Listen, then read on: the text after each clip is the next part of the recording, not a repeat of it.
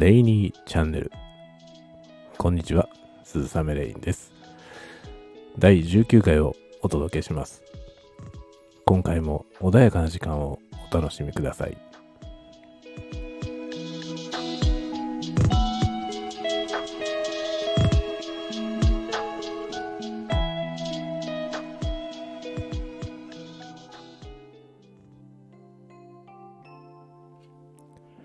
改めまして、こんばんは。えー、あ、こんばんはって言っちゃいましたね。あの、えー、今日はですね、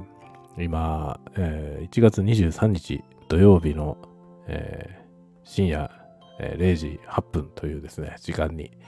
録音をしております。えー、まあ土曜日になったばっかりのところですね。未明と言いますか。えー、で、今日はですね、実は初の試みといたしまして、試みというか、あの、惰性でこうなったんですけれども、えー、飲みながら喋りましたというやつでですね。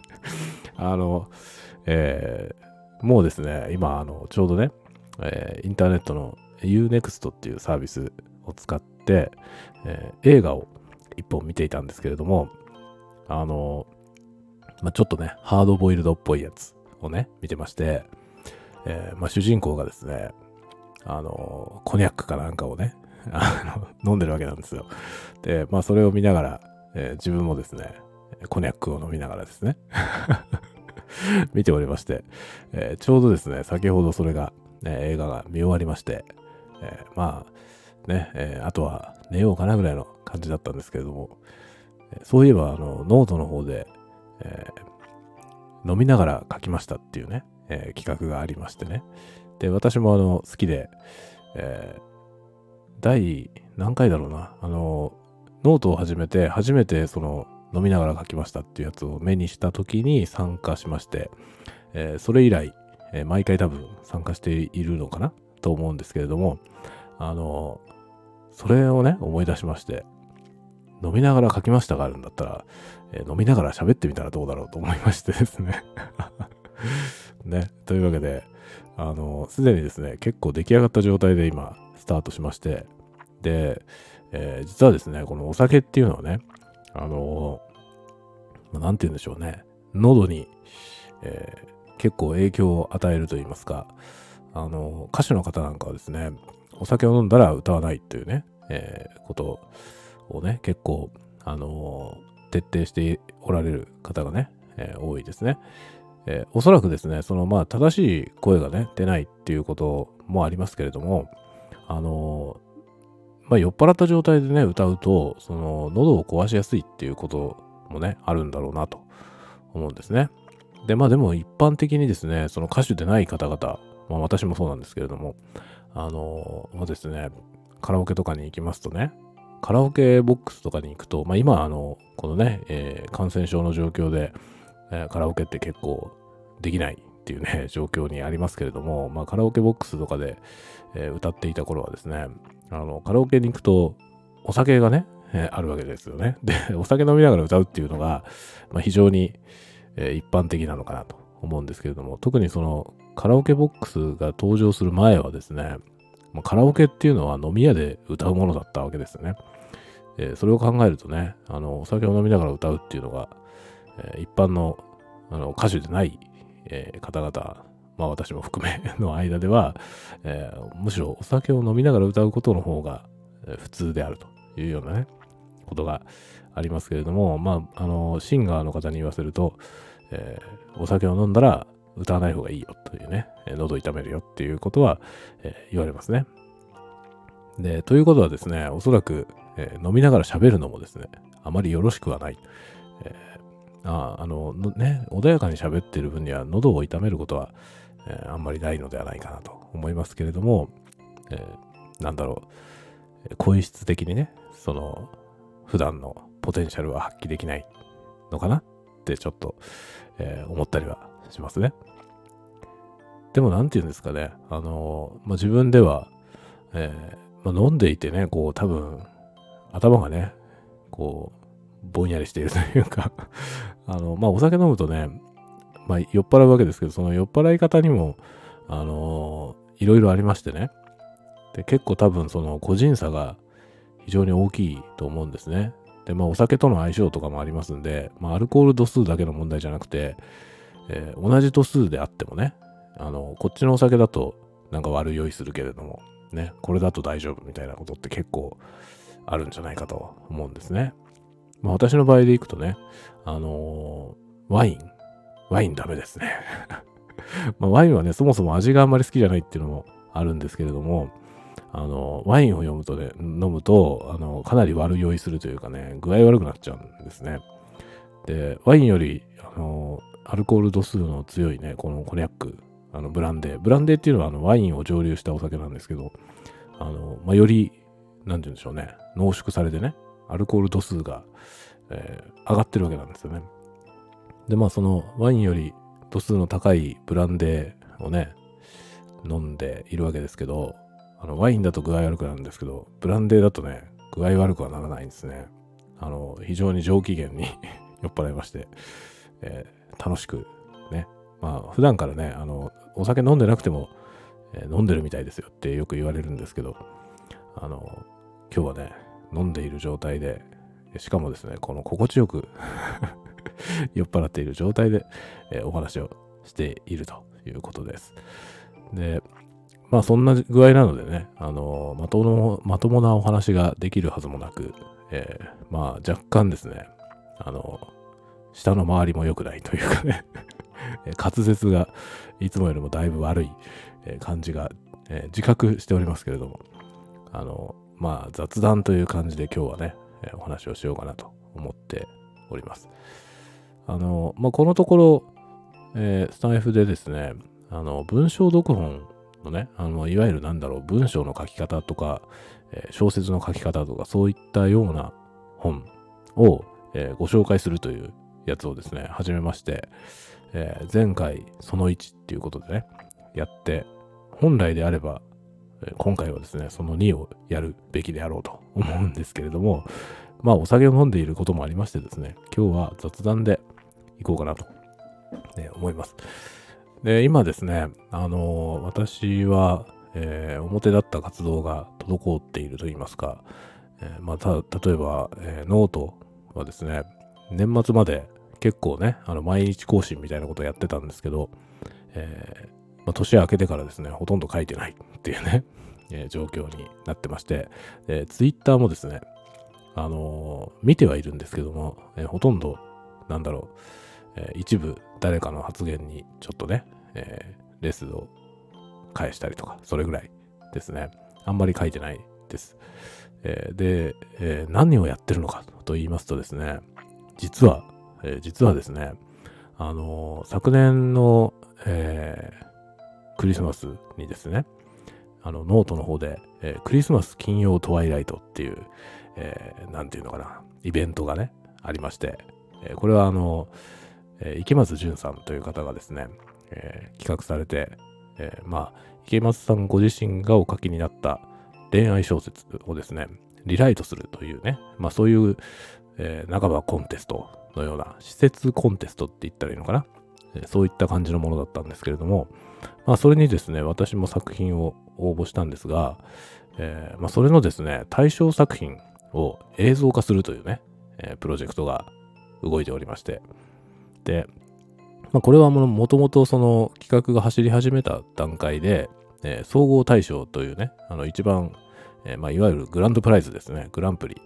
に輝いた作品を映像化しますよっていうことがね、最初から、えー、歌われていたわけなんですね。で、私もですね、それで、えまあ、一応応募者として作品を投稿しまして、まあ、したんですけれども、あの、実はですね、実は自分はですね、最初からその総合大賞っていうのは、えー、狙っておりませんで、あの、まあ、ね、もらえたら、あの、映像化してもらえるっていうのはあったんですけど、全然それをですね、視野に入れず、あの、もう単にですね、作品をね、あの、まあ、元の作品を読んだ時に、これはもう、あの、書かねばならぬみたいな、えー、気分になりましたんで、あの、賞を取るとかそういうことは一切考えずにですね、もうとにかく、あの、なんて言えばいいかな。まあ、かっこよく言うとですね、自分の中で、そのね、作品が生まれたがっているっていう 状態に、えなったんですね。で、それでもう書かねばならぬというか、書かずにいられないという状態になって、えー、まあ、作品は書いて応募したんですけれども、あの、全然ですね、そう賞を取るっていうつもりはなかったので、あの、映像化されることをですね、あの、まあ、グランプリは映像化しますよって歌われてたわけなんで、えー、まあね、本当は狙うんであれば映像化ってことを考えて書くべきなんですけれども、あの、全くそんなことは考えずに書きまして、まあでも、えー、私の作品もですね、あの、賞をいただきましてね、あの、まあ総合大賞ではないんですけれども、賞はいただいたんですけども、あの、まあその後、そのですね、その総合大賞の作品を映像化するというプロジェクトが、まあ、予定通り動き始めたんですが、なんとですね、その映像作品のね、ナレーションをやってほしいという話が、えー、まあ、来まして、来ましてというか、あれはですね、あの忘年会の時かな、に、えー、池松さんご自身からですね、あの、ナレーションをお願いしたいんで、後で DM しますみたいな。ね、えー、コメントをいただきまして、で、まあ、その年明けに、えー、詳しいお話を伺って、実際にですね、それに参加することになったんですね、映像作品ね。で、まあ、あの、お話を伺っていたらですね、まあ、映像作品は、あの、アニメーションという形でね、あの、映像作品って言っても実写でね、撮影するわけではなくて、まあ、実写で撮影するとなるとね、撮影クルーが必要だったり、出演者が必要だったり、まあ、いろんなことになって、まあ、あの、人も手間もコストもかかるっていうことで、えー、アニメーションの作品でやろうというね、あの、ことになっておりまして、えー、で、これをですね、作成するという話になって、ナレーションを依頼されたんですけれども、あの、映像を作る部分もですね、あんまりスタッフが揃っていないような感じだったので、まあ、そこも含めてお手伝いすることにしまして、で、えー、絵はですね、あの、まあ、絵の方は最初から決まってまして、あの、猫野サラさんという方がですね、あの、ノートでよく漫画を描かれてる方ですけれども、えー、まあその方が、絵を描くっていうことは、え、もう募集の段階で確か発表されていましたね。で、絵を描く方は決まってるんですけれども、その絵をあの映像にするっていう部分の仕事がですね、まああの誰か、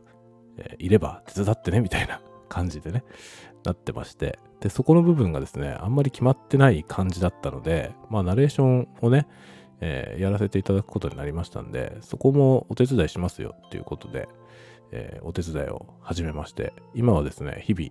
えー、その作業をですね、やっております。で、これはですね、まあ、いずれ、えー、2月の末ぐらいかな？に、あの、作品として完成したものが発表される予定で、今、えー、鋭意動いております。で、まあ皆さん、お楽しみにということで、えー、まあ私はですね、ナレーションということでね、あの初めて、もちろん初めて、そんなことを頼まれまして、えー、あの、ナレーションっていうのね、やるの自体が初めてなんですよ。で、まあ実はですね、私は結構その、えー、声のお仕事っていうのはね、まあ、自分がやろうと思ったことは全くないんですけれど、あの、縁はちょっとありまして、あの、まあ、あの、結構声優さんがね、好きだったりとかすることもあって、えー、とかですね、あと、ナレーションっていうのも、あの、テレビのナレーションとかね、結構好きで、あの、ナレーションが、えー、うまい俳優さんとかっていますよね。で、例えば男性だと、えー、尾形直人さんとかね、尾形直人さんは、えー、なんか旅行番組みたいなやつのナレーションをやってたかと思うんですけど、とても好きですね。とか、えー、あと女性だと、えー、斉藤由貴さん。ね、斉藤由貴さんも、あの、ナレーションとても素敵で、えー、大好きなんですけど、まあ、そういうね、この人のナレーションが好きだみたいなの結構あって、えー、よく聞いたり、ね、していたんですが、まさか自分でやることになるとはね 全く思ってませんで、えー、まあ、あの、このスタイフをやったことによってですね、まあそういうきっかけでね、えー、ぜぜひ、あの、ナレーションやってほしいみたいなことをね、依頼されるようになって、ああ、スタイフやってよかったなって 思ってるんですけど、そのナレーションっていうのがですね、このスタイフでね、まあ、今これお酒飲んで喋ってるっていう、この完全にこの、えー、まあ、声のお仕事の方からすると、えー、舐めんなよっていう状態だと思いますが、まあ、そんなね、程度の認識でやってたものがですね、ナレーションっていうのを一回、まあ、いきなりですね、こう頼まれてやってみることになって、やってみたらですね、ものすごく難しいんですね。あのー、こうやってね、スタイフで喋ってるじゃないですか。で、こうね、結構、まあ、声がいいとか言われたりして、まあちょっとね、調子に乗ったりっていうかね あの、あ、そうか、俺って結構いけてんのかなみたいな、えー、そういうね、あれはありましたけど、あの、実際ね、ナレーションってやってみるとね、たった一言でも、うわ、どうすればいいんだろうっていう感じで、あの、なんだろうね、奥が深いんですよね。あの、まあ、普段こうやってね、スタイフなんかで喋っているときは、あの、ナレーションをやるほどはね、考えてないですね、何も。これはね、本当にあの、お友達と話してるのと全く変わらない状況でね、え、まあ、あの、部屋で一人で喋ってるわけですけど、あの、これを聞いてくださる方が、えー、向かいに座ってるようなイメージで喋っているんですね。え、ところがですね、ナレーションってなると、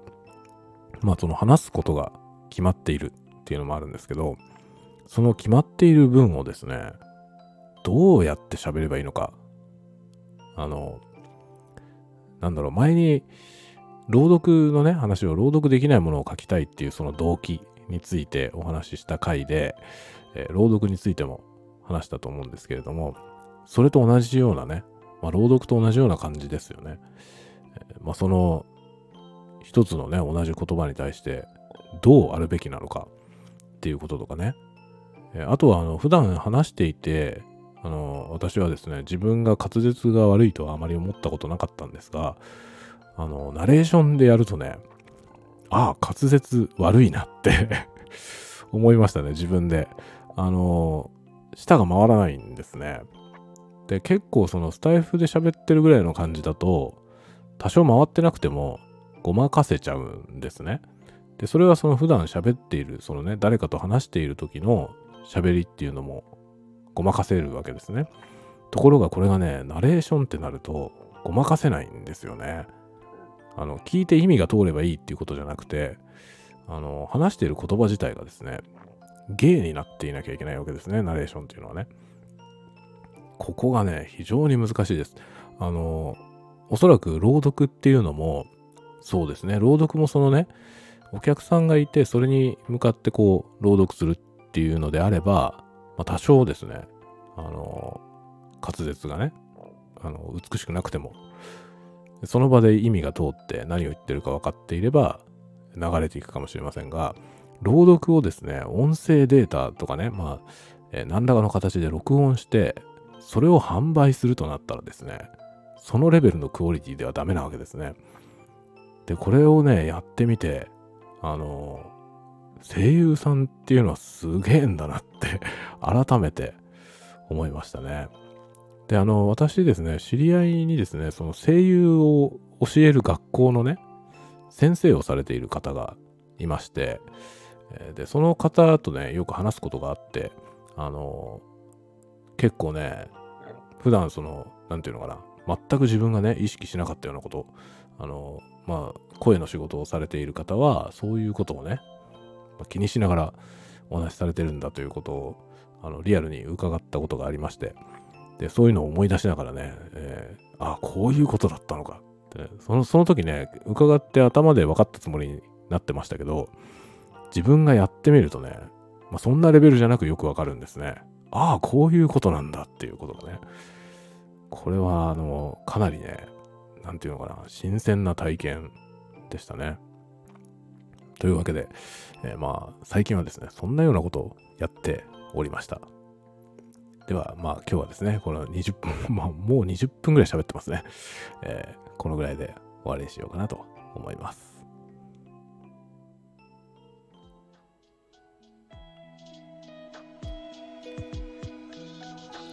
はい。というわけで、えー、今回も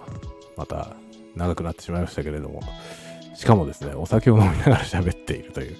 えー、こんな状況でね、えー、終わりまでお付き合いいただいた方、えー、本当にありがとうございます。ではまた皆さんが次回まで穏やかな時を過ごせますように。